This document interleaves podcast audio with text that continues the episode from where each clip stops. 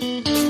Здоровки, мои дорогие! Сегодня новый выпуск подкаста о кино, в котором попытаемся понять, о чем же история фильма «Скорая». Пометуя, что режиссером таких фильмов, как «Скала», «Плохие парни», «Армагеддон», «Перл Харбор», да и что там, в «Первые трансформеры» и, конечно же, недавняя относительно призрачная шестерка, о которой я делал обзор, кстати, в правом верхнем углу появилась ссылочка, они все создавались, можно сказать, мэтром киноэкрана Майклом Бэем. Фильм «Скорая» тоже создан этим же человеком, и это подогревало мой интерес к фильму. Ну, давайте разбираться. Год производства 2022, страна США, Япония, жанр боевик, криминал, триллер, режиссер Майкл Бэй. Нас ожидает история про ограбление банка. Начало просто радует. Главные действующие лица Джейк Джилленхол, Аяхма Абдул Матин II и, конечно же, красавица Эйса Гонсалеса в роли парамедика на той самой скорой. У каждого своя жизнь, у каждого свои дела и заботы, но бывший военный Уилл Шарп отчаянно нуждается в деньгах на экспериментальную операцию для смертельно больной жены. И яркой нитью в фильме прослеживается одна идея. Пока ты служишь в доблестной американской американской армии тебе почет и уважение, а когда ты в заслуженной отставке, твое правительство забывает про тебя и твои нужды, а твои проблемы это твои проблемы. Он обращается за помощью к сводному брату-преступнику Дэнни, роль которого исполняет Джейк Джилленхол, и тот втягивает его в ограбление банка. Я даже ни на секунду не обращаю внимания на ролевые модели и цвет кожи. Нет, БЛМ тут не при делах. В момент ограбления все идет не по плану. Появляются раненые, на вызов приезжает та самая скорая, и братьям приходится угнать машину скорой помощи вместе вместе с врачом, тем самым врачом-парамедиком, роль которой исполняет Эйса Гонсалес. В общем, в машине вместе с врачом и теми братьями э, есть тяжело раненый патрульный, и теперь у них единственный шанс выйти из этой передряги живыми и не присесть до конца жизни в тюрьму, это сохранить жизнь раненому полицейскому. Такое у нас описание к фильму. Для чего же сняли этот фильм? Помним про Майкла Бэя, и ответ находится сам собой для спецэффектов. Говорить тут можно много о работе оператора, но в принципе все это бессмысленно, так как это просто здорово. Зрелище зрелищность картины настолько хороша, что даже держит в напряжении и не отпускает некоторое время, благо юмор не дает возможность перевести дух,